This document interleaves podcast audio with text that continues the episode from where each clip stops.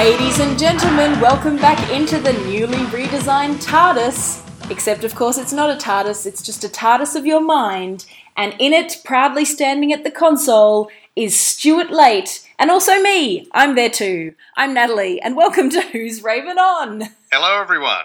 Just to let everyone know why we sound a bit flustered, we just started recording the podcast and then realised that my recording device wasn't recording. We are doing we are doing Skype this week because of some technical issues and logistical issues. We haven't been able to get in the same room, so we are Skyping in. So I do apologise for sound quality that may not be as top notch as usual. But yes, Stu, my apologies. Let us uh, take it from the top, which I think That's quite all right, Natty. We, we'd only been uh, recording for about 10 minutes, so I'd managed to build up a real head of steam. Yes. so we can we can start that all over again. I'll just I'm have to start the process all over again.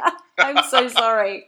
Well, what we were talking about actually was the end of the show, really, because we started talking about the TARDIS, which Absolutely. reappeared in this episode, which is called The Ghost Monument. And I was saying how appropriate I thought that name was for the TARDIS, given that it appears in and out of time and space. It, uh, it you know, is kind of this big, solid looking object that nevertheless can just vanish. So I thought that was a really appropriate title and description of the TARDIS. But you are not on board with the new design. Is that right? I, I, I liked it, and like like all of these things, you know, it tends to grow on you after a while. I think uh, you know you, you see the new TARDIS. It's like it's like anything that happens. You see the new Doctor, the new screwdriver, new costume, new TARDIS, new show. Everything's a bit new and weird, and then after a couple of episodes, it sort of settles in and just just becomes the default background.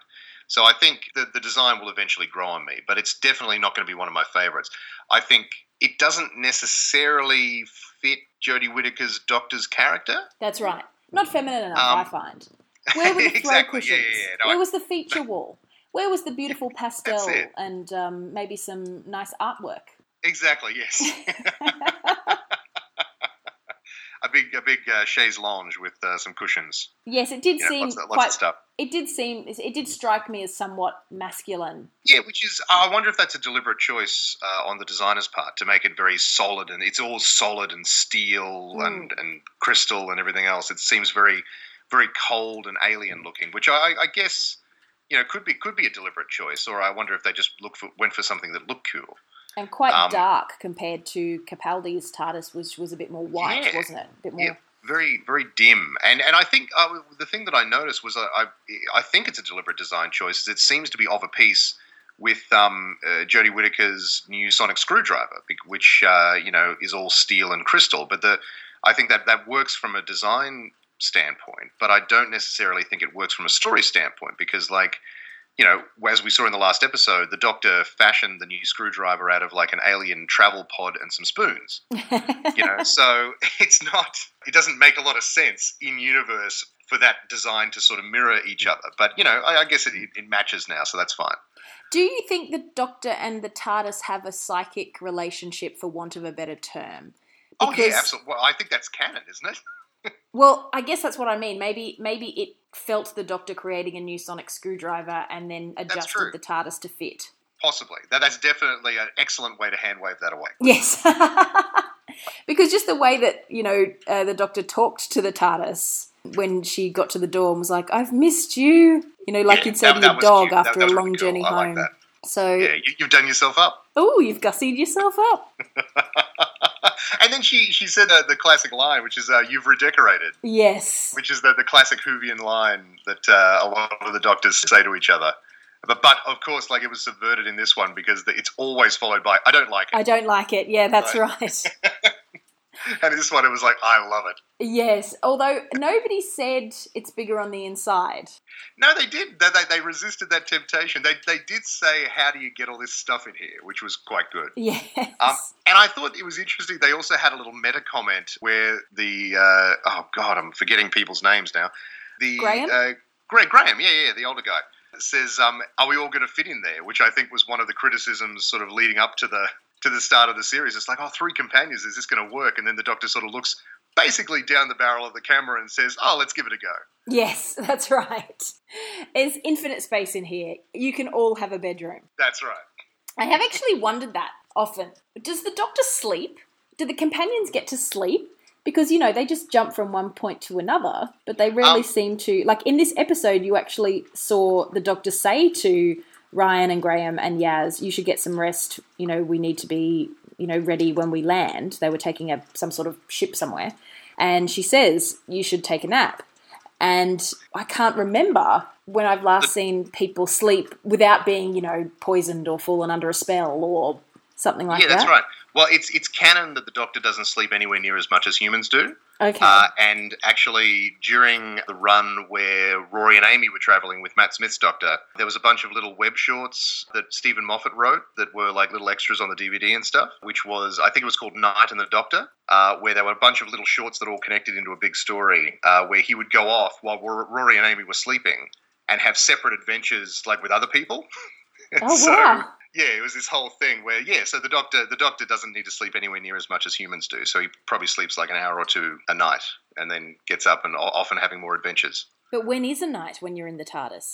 Well, What is exactly. night? What ti what clocks And are you you know, following? how long is a Gallifreyan day? Yeah. What kind of um, circadian rhythms does uh, Time Lord have? Yeah, we're with two hearts pumping away. Yeah. you know that I saw something about you know Jodie Whittaker and they're saying a Time Lord or a Time Lady. I, I don't know why they need to say Time Lady. Like to me, Time Lord is just indicative of a, a, a, a person who travels through time. Yeah, exactly. Uh, I think um, that they made that distinction for Missy. I think they called Missy a time lady a lot, which was a, again a strange distinction. And I don't mean Uh, to I don't mean to sort of go suck up to the patriarchy or anything like that, but I I feel like t- it, it's almost a bit patronizing to say, "Oh no, you're a time lady." Yeah, it's a bit Like- it's a bit strange to sort of Just- think like your whole thing just changes. It's crazy. Yeah, I'm I'm happy enough to just go with Time Lord because that's just what they are when they travel through time and they're Gallifreyan, they're Time Lords. Exactly, they're a time lord. It's a title, not a, a state of being. I guess. Yeah, that's right. It's I don't think it's gendered as much as I guess we would say. I don't know. I'd much rather be a lord. I was thinking that if I ever got knighted, which of course I wouldn't because I'm an Australian and a Republican, but if I ever Yes. got knighted, I'd much prefer to be Sir. Wouldn't that be cool? I'd be Sir Natalie Bohensky, and people would have Sir to say Natalie yes, sir, and I'd be like, yeah, damn right.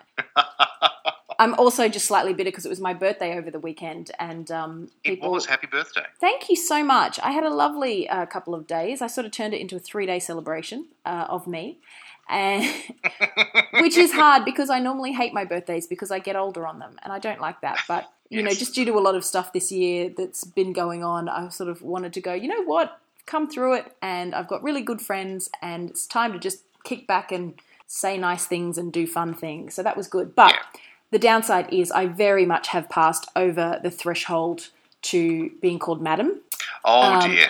Yep. and I don't like it. And I don't like it. And I No, it's out, not good. I- I get called sir. but I feel sir. I feel sir again. Men like Mister and Sir, they, they kind of apply to you once you hit sort of 16, 17, 18. Oh yeah, no, they, they don't. Like like people did not call me sir until I was well over thirty. yeah, I Uh, guess so. So you know, but I don't but, see but what's now wrong but with now they call calling me, me. all the time, and, and Yeah. it's kind of yeah. Where it's like, oh, I have to respect my elders. I'm like, no, you don't. Disrespect me, please. yes, that's right. but I said I went to dinner with my parents and brother and his uh, lovely wife, uh, my sister-in-law at the Treasury Casino. They have a very nice steak restaurant in there. And when we came out, the guy on security, sort of to walk into the casino part, made my sister-in-law show him her ID because she's oh, that's always a good one. well, she's in her 30s, but she um, is a Filipino heritage. So she's really tiny and she looks really young. So I can understand why. And so I basically went up to him and said, Hi, I'm really sorry, but it is also my birthday. And I really think that for my birthday, you should check my ID. And he said, Well, I actually was just about to ask you. oh well, uh, was it? Yeah, okay. No, he was- He's- he he's was totally- nice. he was He's being very totally- nice. He was totally saw what I was doing. But um, it was very nice to go, well, I look, I'll just have to get it out because I really could be under 18. And he said, well, we do have to ask people if we think they look under 25. And I went, well, that's fine with me. I am so vain. But anyway, let's go back to the start of this episode and I guess just the episode plotline in. Well, we can start at the very start of the episode, if you like, which is the the new. Oh, the yeah, new the theme. titles. Yeah. New Now- TARDIS, new theme this episode. We didn't get it last last episode. Yes, and the, the, the kicking, funky, sort of funkified Yeah, Doctor Who all, theme. all um yeah, all synth and electric and yeah, it's They've lost cool. the orchestral stuff that they were doing there for a while, and I went back and listened have. to Peter Capaldi's and Matt Smith's and. And then nine and ten, I think, had the same one, and I still think I prefer the nine and ten one because it had a lot more violins. And yes, yeah, it did, yeah. And then Matt Smith's was a more like dong kind of bells, like bong bong. Yeah. And then Yeah, Peter Capaldi absolutely. had more, a bit more synth, but more a bit more orchestration as well. Whereas this one seemed a bit more funky. A, a little bit stripped back too. That they went back to the original sounding uh, wee bit bit Okay. that they do. Sounds very much like the original theme, like the original series theme, where where that that noise that they've used, which they made using, it was incredible that they made using a sine wave generator, What's that? and it was well, it was just that. that it's this ma- machine that you that generates like sine waves and it assigns a tone to them. okay. And so they, they use this. This this was they, they basically invented electronic music, where they they took all this like tech that wasn't meant to be a musical instrument, and they like forced it into making all these different noises, and that created the wee noise. ah, yeah, Um, no, I think I so, heard something yeah, that- about that. Yeah, it was quite revolutionary for its time. Yeah, yeah, exactly. And so they've gone back to that sort of sound, which, which I think fits this sort of more darker, stripped back show. It seems to it seems to be a bit more mysterious and a bit more a bit more down to earth than previous versions of the show. So I think it fits really well. Well, can I ask you what you thought of the in in the Tennant and Eccleston years? It was like a time tunnel, or it was like a, a, a wormhole effect. Yeah, And then in Capaldi, they had like Roman numerals and clockwork type of stuff. Mm. And in Matt Smith, it was a cloud. It was like clouds and lightning. Mm. And then in this one, what did you think? Did you? Because to me, it really I noticed the imagery more than probably the audio, but it really reminded me of something. And I want to see if maybe we're on the same page. What did you think it reminded you of? No, no, you say first. well, it, it- it was almost organic in a way. Yes. Okay. So. Yes. to me, it looked like an MRI scan of the brain. Like you know when they do that brain Oh, okay, mapping. yeah. and they kind of highlight different parts of the brain and sort of it Yeah, it smooshes around like a like a 3D scan sort of thing. T- Yeah, I don't know. yeah. I could be totally wrong, but it just had this mind and then of course at the end of it it explodes into a galaxy of stars i was like are they going for this is in my recap but are they going for like a commentary on on brains and gender and uh, or about universes inside a brain or i may have been totally reading too much into it but it did it, it had a very as you say organic feel to it for me it wasn't wormholes or lightning or but maybe it was just universes maybe it was just galaxies Yeah, exactly. No, no, no. I, I think you're definitely onto something there. I think it, it, it felt very different to what we've seen in the past, and it had it also had that weird sort of mirroring effect that they, they were using to create that sort of time tunnel shape, Mm. which um I think again I, I could be again I could be reading way too much into this, but I think that's a bit of a callback to what they used to do in the old series of Doctor Who, which was they basically pointed two cameras at each other and created that weird sort of time tunnel effect that that, that has now become the cliche of the Doctor Who titles. So Mm. they again like like it's that weird sort of mirroring thing that's going on. It, it's very very cool looking. But they didn't show her face. Whereas with Capaldi, No, they've they gone back to yeah. showing face. But again, that's something that they only really brought back in the last in the last year or so of Matt Smith's run, I think. So that that's only been something they've sort of put back in, and I think the they've sort of gone, ah, it looks a bit naff. We might take that out. so overall, the Ghost Monument, the episode, I have compared it in my recap to Rat Race, the I think underrated, the underrated comedy Rat Race. Or probably not. Underrated comedy. well, I think it's great, but it's probably not one that people think of immediately. But it's a hilarious movie. It's it's a movie that has Rowan Atkinson doing the most ludicrous accent I think I've ever heard. Yeah, but he he does that in a lot of things. But He, it, he does. it it has one of the funniest, and I've got this in my recap. It has one of the funniest scenes. Not to divert too much, but it's Jon Lovitz who just has one of those great acting faces, and his family are all in the car. And the, the premise is eh, there's these all these people who are ch- chasing two million dollars, and they've got to drive from Las Vegas to Mexico, and the first to get to this duffel bag or something gets two million dollars. It's a remake of itself, but it's a mad, mad world or something like that. But anyway, point is, Jon Lovitz and his family are all getting tired, and so his wife insists that they pull over because their daughter wants to go to the Barbie Museum. And so it cuts to them inside the Barbie Museum, but it's a skinhead museum dedicated to Klaus Barbie, who was a Nazi officer. Yes. And so it's just Jon Lovitz, who's clearly Jewish, just Mm. with this jaw drop expression of horror and dismay with his family in this museum with these neo Nazis going, This museum is dedicated to the Klaus Barbie that people didn't know the husband and father, the wine connoisseur. and he's just going, ah! And then he has to steal. Um, they have Hitler's car there at the Barbie Museum, and his car, while they're there, gets um, hijacked. So they steal Hitler's car. So then there's this these h- hilarious, you know, shenanigans with Hitler's car, and all these bikies start attacking them, and then they end up crashing a World War II veterans party in Hitler's car. It's just like it's one of those things where I, I love accidental Hitler impressions when they do that in comedy. I just Yeah.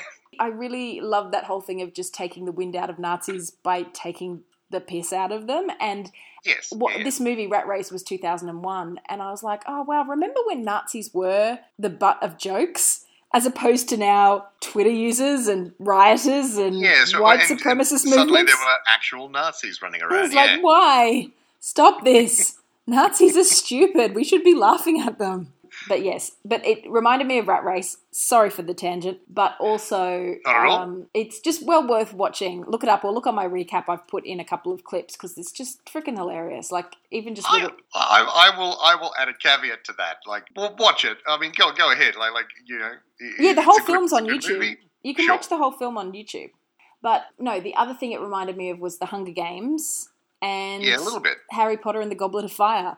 That whole like joint winners thing that was both Hunger Games and Goblet of Fire. Yeah, Um, absolutely. because they were on a Um, race for riches, and it was the first, the last one left standing won the prize. So it was a bit Hunger Gamesy in space. It was to the point where I, I they didn't seem to be sabotaging each other very much. If that makes sense, like like there, there was a lot of talk about like you know I'm going to win, no I'm going to win, but like they didn't really seem to be in conflict with each other. No, that's right. You'd, you'd think that maybe the guy would have taken up because he seemed to be the one who was dead set on winning. I mean, they both were dead set on winning at all costs, but for very different Yeah. reasons. Yeah, I guess maybe the reality of wacky paper dementors and robot guards and stuff like that kind of took them by surprise. I thought the fact that the guy liked to nap, I thought that that might have been something because he seemed to be taking little vials of something and then he liked to nap. So I, I thought that maybe Yeah. he, he had something going on with that, but no idea. And maybe he did. but I mean, it, it, it's weird because this was not quite as long as the debut episode, but it was still like 50 minutes long, which is pretty long for for an episode of TV. And it still felt like there was stuff around the edges that maybe they just didn't have room to get in there. Mm. They obviously tried to get as much backstory in as they possibly could about these two characters, but.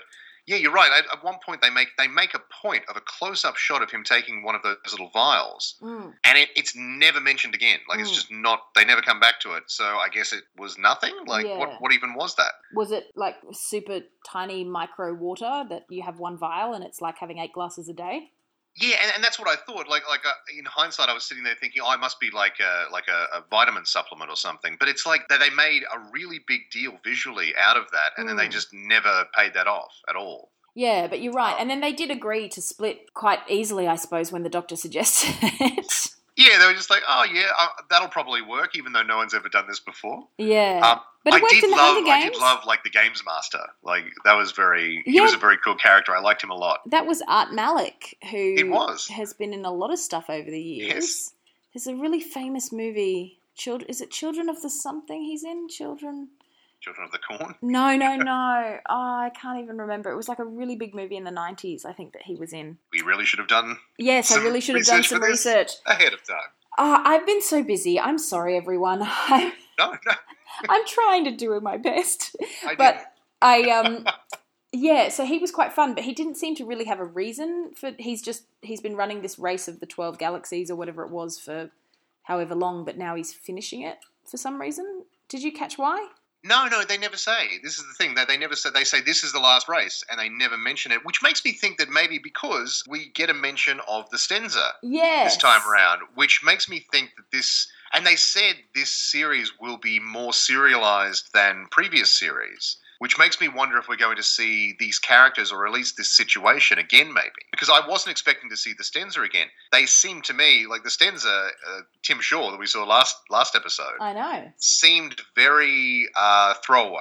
Yeah. You know, like it was, it's a very good, um, you know, first villain for the Doctor to face. But then it's like, oh well, it's the weird toothface guy. Like you know, no, in, you know, he's never going to be in the the upper echelons of Who villains. Mm. But then it's like, oh, okay, so these guys, are we going to see these guys again? Because we're getting another mention of them here.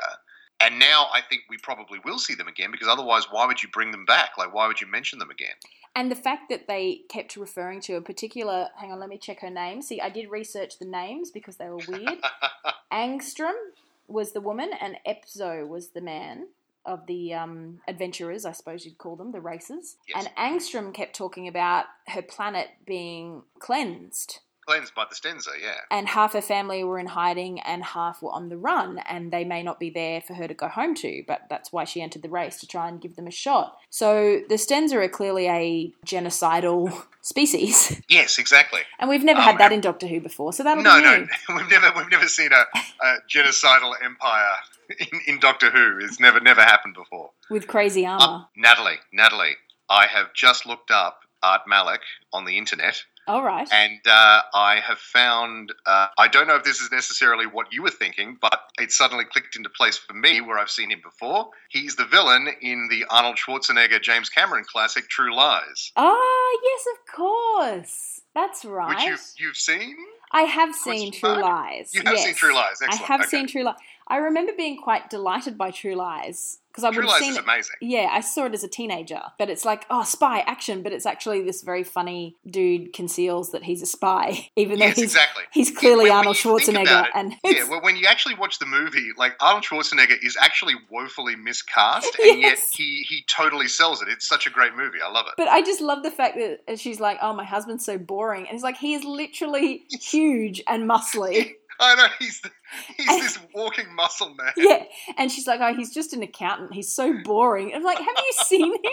He looks like he crushes steel with his bare hands. yes. What are you talking about? I think they, I think they took the piss of, out of that a bit on The Simpsons, didn't they? When they had like uh, Rainier Wolfcastle Rainier play a nerd. yeah. He played a nerd, I think, yes, yeah, and he yeah. had shorts and he on and some glasses, on, glasses. which is literally what Arnold Schwarzenegger does Yes. in that movie. yes. But I remember, I think there's a great scene where he ha- he makes um Jamie Lee Curtis dance Dance for for him. Yeah, but she's gone in there and um she got told to dress. I can't even remember why. She has to go in and he's got to pretend to be the bad guy and she's got to de- Mm. deliver something. And she goes in sort of dressed in what she thinks is her sexy dress and then she sees herself in the mirror outside and is like well this isn't very good so she rips all the the frilly bits off All the dress off, yeah. and and dunks her hair in water and slicks it back, and all of a sudden she's sexy Jamie Lee Curtis. and I remember I love I love stuff like that, like transformation stuff like that. I freaking in movies, freaking love it. Anytime people are like ripping shit off and all of a sudden they're amazingly hot, I love that stuff. I it just you know it's trashy as all get out. I know that, but I just am like yes, show me crazy transformations. You know, you just take off the glasses and, and put down the ponytail, and you're, yeah, yeah. hot. Well, that's Amazing. the cliche teen movie version of it. But anything where you know people all of a sudden, um, oh, if we put this on, all of a sudden we're hot. It's- it's always like one thing. It's like, what if we, boom, does the one thing? Oh, Yeah. they're beautiful. it's so good. And then yeah, she has to sexy dance and falls over and stuff. It's very funny. But yes, Art, Art Malik as the games master, I really liked him because like he just doesn't care. Yeah, it's and, weird. and like I, la- I laughed out loud at that line towards the end where he goes, "Okay, fine, like whatever, like you've threatened me. I guess you're both winners." And, they, and then he's like, "Let's get out of here." And they're like, "Oh, they're coming too." He's like, "No," and he just goes. He's Yeah. done. It's amazing. I thought that was a really clever way to wrap that up because Yeah, it's just like, nope, they're done. They're gone. what would you do with them? Why would you care? And how else would the doctor would she take those two adventurers on with them? Because obviously, if one of them had won, the doctor would have rescued the other one as opposed to leaving them there. But yes, exactly. maybe the reason why the race was ending is because that planet was too toxic. Yeah, maybe. Although I I get the sense that like they could go a bunch of different places. I don't, I don't get the sense that that planet was toxic was because of the race. Like they just happened to choose it because it was toxic. It was like a, a dangerous way to Oh, finish right. the final the final thing. Here's my other question, or I've got a couple of questions. Mm. the doctor reads the message in the tunnels from the scientists who were held captive there. So they've got, you know, the cave painting on the floor, but it's their writing. And she's able to read it. A few questions. First of all, they worked out very quickly, they said, How can we understand these aliens? And she realized they'd put a universal transplant in their necks. Yes. And then Graham was like, Can people stop putting things in my body without my permission? So that was good. But wouldn't you think that if you have a translator that you could read, that it would affect your eyes as well? So you could read and it would read in your native written language? the, the TARDIS apparently does that a lot, Okay. which explains why sometimes there will be alien planets with like English writing Yes. around. Yes. But I wouldn't, I, I, I wouldn't have expected like an implant to do that. I don't know. I don't know why, but I just, I, I it never occurred to me that that would be something the implant would do. It would just act like a, like a babel fish, like it Yeah. would just, you know, translate for you. Yeah. Oh God, I can't wait till they invent that. It's happening more and more with all the translating things on Oh yeah, apps like and you, stuff. You, but you can get a phone app that basically does real time translating, yeah, I need to download that. But anyway, which is pretty crazy. follow up question. So she's Yes. reading it out, and that she's talk. The, the the message says, "We're the scientists, and we were abducted and held captive and forced to um, create chaos and weapons of war." So were they abducted from other places, or were they the local residential population, and all the scientists were kept were abducted and their families were wiped out? I think that one, like like that, that was the reading that I got of it. I didn't get the sense that they had taken people from other places and brought them to that planet. I got the I got the sense that the one day the Stenza came to that planet, rounded up all the scientists and said, "Make the deadliest thing you can." Yeah. So final question. yes. the planet was toxic with toxic water and sand dunes and all that sort of stuff. Yeah. Um, and one assumes that it got transformed into that, as per what the scientists said. Hmm. But it was called desolation. Now, was it called desolation all along? So here we are living on our nice, our nice verdant planet with Visit sufficient. beautiful desolation. Yes. Visit desolation, lush, green, verdant, desolation for your next holiday. Or I just Visit assume. desolation. Bring the family. Yes. we'll lock you up and uh, you'll never want to leave. In fact, you'll never be able to leave. But I assume that desolation must be like a new name for the planet. Yes, I, I think I think so. I think that's the idea. Like, because uh, when the doctor asks at the beginning, like, "What's the name of the planet?" and the guy says, "Oh, you know that its name has been lost," but I think there's the, there's the legends say it's called Desolation or something, Ah, something along those lines. See, I missed that. I think that they should have written that onto the sign that the scientists said. also, You know? also this planet wasn't always called Desolation, but now it's called Desolation. Well, gee, just they to just clear that up. no, no, no. But they just could have said we are the scientists of Happy Green Planet Town, and we've had Very literal people. yes. Well, they're scientists. They're not. you Yes. know. Oh, that's true. That's true. They're, they're, they're, into practical things. But yeah, like, uh, here is our planet Eden, and it is beautiful. And then the Stenza came, and they offered us some apples, and it all went wrong. I'm just nitpicking. I'm just nitpicking. I actually enjoyed. No, no, no. I enjoyed the episode. I thought it was quite a romp of an episode. Yeah, I like the fact that it started with the action straight away. Because remember last week we were saying, are they going to find the TARDIS straight away? Are they going to be picked up by other ships? And of course they were picked That's right. Immediately picked up, and, and that, that that in itself is almost a throwback to the old series as well. Because like in the old days, you'd have like a four part serial that would always end on a cliffhanger after after every episode, and the cliffhanger was always immediately resolved in a very perfunctory way as soon as the the next episode Yeah. started. So this was very cool. They just sort of went, "We're floating in space. Wait, we've been we've been rescued. Okay, let's get on with it." Yeah, this is what was interesting to me is that they were all floating quite near each other. But uh, hang on, let me check her name. Angstrom picked up the two boys, and Epzo picked up the two girls. How did they not Hmm. see? Because they, they seemed to be looking for them as bonuses. They were like extra points if they'd picked up. That's why they stopped and picked them up. Because you would Yes, think, why did you pick them up if if they weren't worth something to you? But That's how right. did they not see the others? Is my question. I don't know. Yeah. I don't know. That's a that's a very good question. so. I'm, Maybe I'm they picking, both arrived at the same time and grabbed as many as they could, and they both got two. I only seem to see like one spaceship though. Hmm. Anyway, Yaz didn't have a lot to do this episode. Um, No, she was she was a lot of um, small interjections and reaction shots. Yeah, and then there was um, Ryan had a bit because he had that fantastic Call of Duty. It's like, oh no, it's it's gone wrong. It's like, no, I've trained for this, and just went out guns blazing, and then went, oh shit. And to, and to be fair, like he got them all. Like it- did. It, wasn't like he didn't get them, Yeah. but you know they got back up again. Yeah, but I think I'm glad that they, because so often you'd see someone go, "That's it, I'm going out to kill them," and the doctor will give them a stern talking to about the dangers of guns and the, the stupidity of guns. And then they'll go, You're right, doctor, I won't go out there and murder them. So I actually like the fact that they let him go out there and slaughter them because he could Try have been out, yeah. he could have been killed. Like, Absolutely, if yeah. he if he ran out there and the doctor would have been like, "No, wait, stop," and he's gone out, he could have died. Normally, they sort of avoid that. Um, Hmm. So I really like the fact that they had him go out there and just. Ah! I thought that was a really fun moment. Yeah, exactly, and sort of sort of demonstrate why you don't just wander into a, a situation like that with all guns blazing. Uh, Yeah. you know, you got to you got to think around it, which I thought was very good. Like you can you can have the doctor do these big speeches as much as you want, but when you actually demonstrate it like that, it's so much more effective. Yeah, so she did like an electromagnetic pulse, Yeah. like uh, Goldeneye Pierce Brosnan and Alan Cumming as Boris. I am invincible. Who is invincible? Yeah, and he's going to be in this series. So you see, You You will see? be. That's right. Oh, we brought it back in. It's a full turnaround. but the other thing I was going to mention is oh, they had the paper, like the paper dementors, I called them. So they were like yeah, yeah, they, were like bandages. bandages or bits of skin. I thought maybe they were dried bits of skin. I couldn't quite oh, tell. Oh, okay.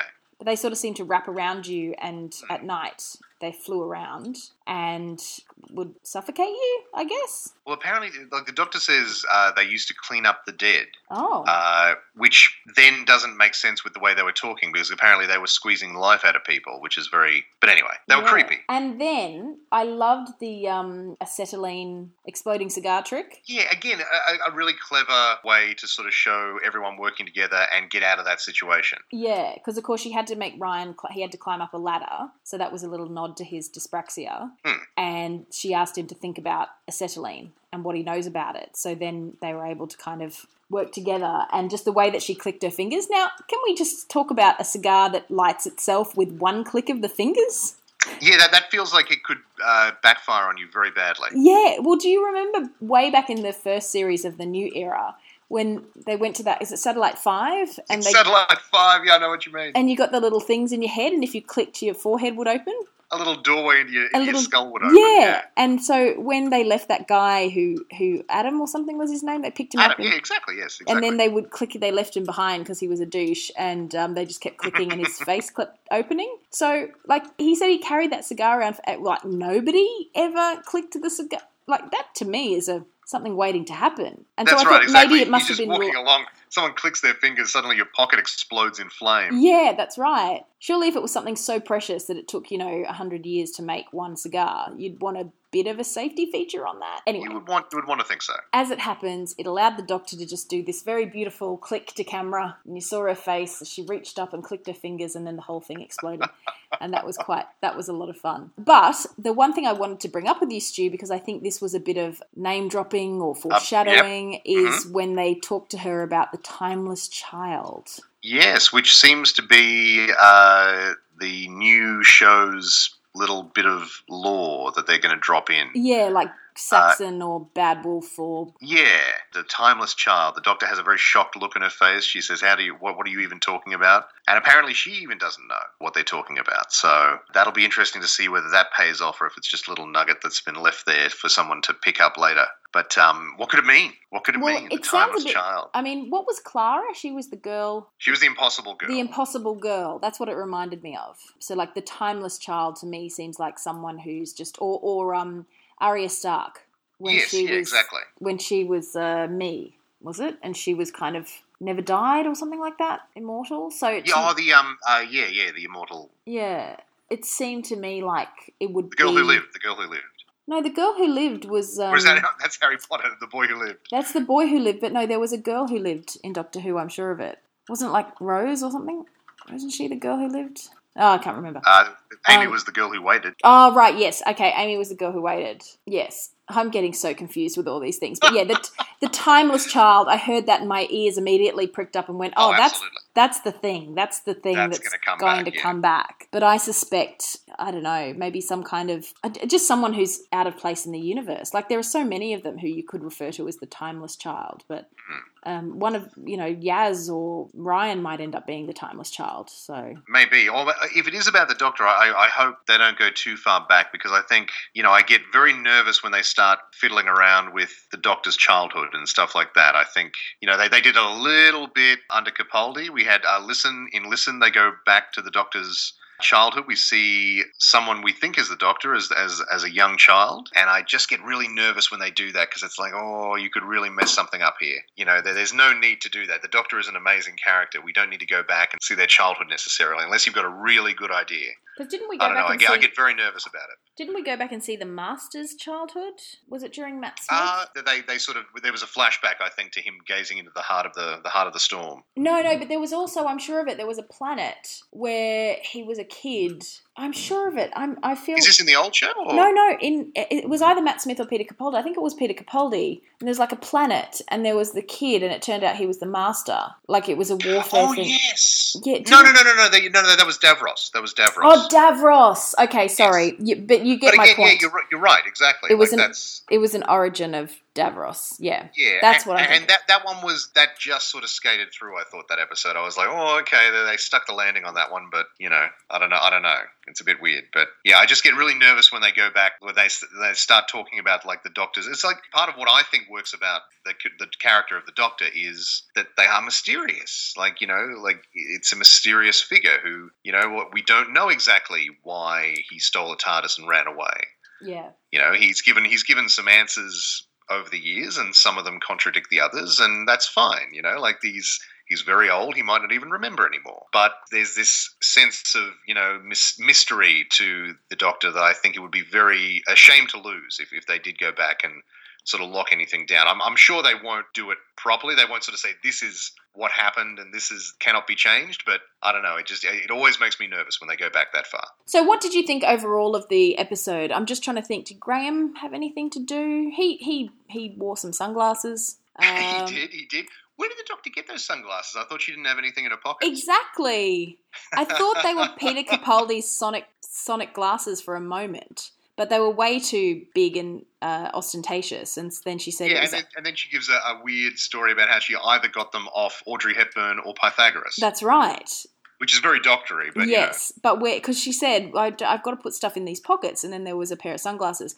Unless I just thought maybe they were in the jacket that she got at the op shop last week. yes, maybe. In which case, she's just lying. She's about just lying. Yeah. Which you know, the doctor lies. We've been told that before. So, but yeah, he had the emotional moment of of bonding with Angstrom. I keep getting this wrong. Angstrom about uh, oh my wife was killed by the Stenza and she said mine too. So they had that emotionally bonding moment and that sort of again raised the stakes of the Stenza. But we didn't see the Stenza at all. I guess we just saw their aftermath. So Yeah, exactly. But but I Hmm. think now that we've mentioned them again, we'll almost certainly see them again. I think I think they're going to become the big bad of the of the series. I, I wonder if they will, and we might see you know a bit more of this of their effect out in the world, and it becomes interesting to sort of ask the question like, why hasn't the Doctor heard of these guys before? yeah, they're a new race that's come. Because didn't he say last week that he was from like five thousand galaxies away? Yeah, So- yeah, maybe these they've just been cutting a swathe through the galaxy while the doctor's they been finally got up to the bit that the Doctor's sort of hanging around in. that's right the earth related bit so it is it is a strange um, villain concept seeing Yeah, that's just right. the one Um, as far as this episode goes, I really liked it. I thought after we just picked apart, picked it apart then, but you know, I thought um, it was really good. It, it had really good forward momentum, and I think everything sort of flowed on really well.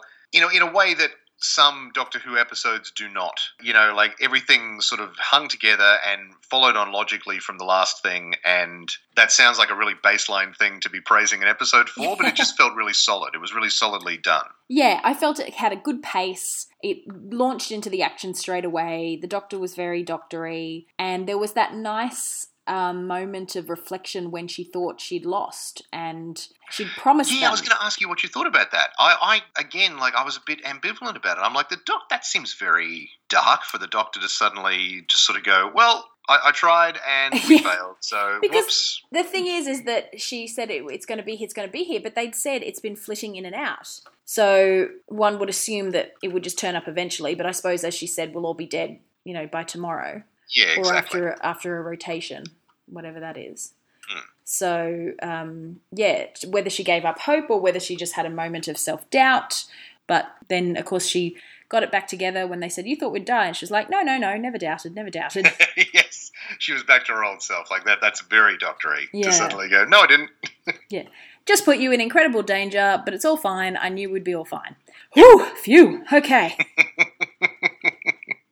I am I am loving her doctor. Like, like I think she really shone out this this episode as you know just really manic and and very very doctory and combining a lot of aspects of stuff we've seen before, but bringing her own thing to it. Like I love the line, um, you know, I, do you have a plan? It's like no, but I'm I'm treating it as a as a opportunity to surprise myself. That's right. You know, like stuff like that. Like it's just really really good. I, I like what she's doing. Brilliant. Well, I think we've sort of discussed most of everything now, haven't we? Is there Oh, anything we have. Yeah, yeah, it was it was a really solid episode. I really liked it. I don't Oh. know that it's necessarily in my like top ten or anything, No, but it was no, a no. really good like continuation of what's going to happen. Yeah, good good platform building for the season. I will say Yeah. one final thing, which was I loved it when the guards started shooting at them and they said and she said, Don't run in a straight line. yeah, serpentine, Serpentines serpentine. and I was like, Thank you. yes, exactly. That's what you needed to do, Rickon Stark. and I wonder if they wrote that. I wonder if that like was already written when the Game of Thrones episode happened. I, I think it's just it, it's just more of a, a trope in general. Like like people run in straight lines and they should not. Well, like, they were running- zigzag people. Yeah, they were running in a straight line when so when Ryan and Graham and Angstrom were on the planet already, and then the Doctor was in the ship with the others and it was crashing. Yeah, they were running in a straight line. They were line. running in a straight line, so it was quite a good callback to that to go. Don't I run in a watching. I was watching with my wife, and she was like, "Just get out of that trench." Yes, that's right. Go up the sides. But no, no, we'll just sort of hunker down, and then the Doctor managed to Yeah. managed to break I, I like that one. They obviously had the budget for half a crash landing sequence. Yes, Um, you know, because like they, they sort of fade to black, they fade to black, and then it's like, oh, it all worked out. and the Doctor's good, just okay. standing. The Doctor's just like standing in some smoke. you don't see the wreckage. That is what I love about Doctor Who. That they filmed this episode in South Africa. Oh right. you can believe it. Yeah, yeah. This is one of these international ones where they shipped every, they shipped the whole production over there and filmed this episode, but they still didn't have the budget to just film a, a full crash sequence. That's what I love about Doctor Who. It's just they'll they'll so you'll sometimes see the see the seams in an episode where you're like, okay, they didn't have enough money to finish that one. And the other thing is, I mean, like when they go to really hot locations, like a desert, like they're walking through a parched wasteland. Mm. Like I say in my recap, it's probably a good preview of what Earth's going to look like in about 20 years. So, In about five years, let's be honest. so let's all get used to that. They're walking through there and they've all got their jackets on and nobody's Yeah, she's sweating. got, she's got a coat on. Yeah, nobody's sweating, nobody, and they had no water. They had access to no water Mm. because the water was poisonous. And I thought that maybe that would come up, like they're thirsty, that they Yeah. they don't have any supplies. But it never came up. Everyone's No, if that was right. me, if I turned up on an alien desert parched wasteland, in You would be instantly and constantly thinking about like, where can I get water? where can I get water? I'm super hot. How can I take off all my clothes and be in a singlet? And they're just walking around in their jackets. I've always been impressed by that.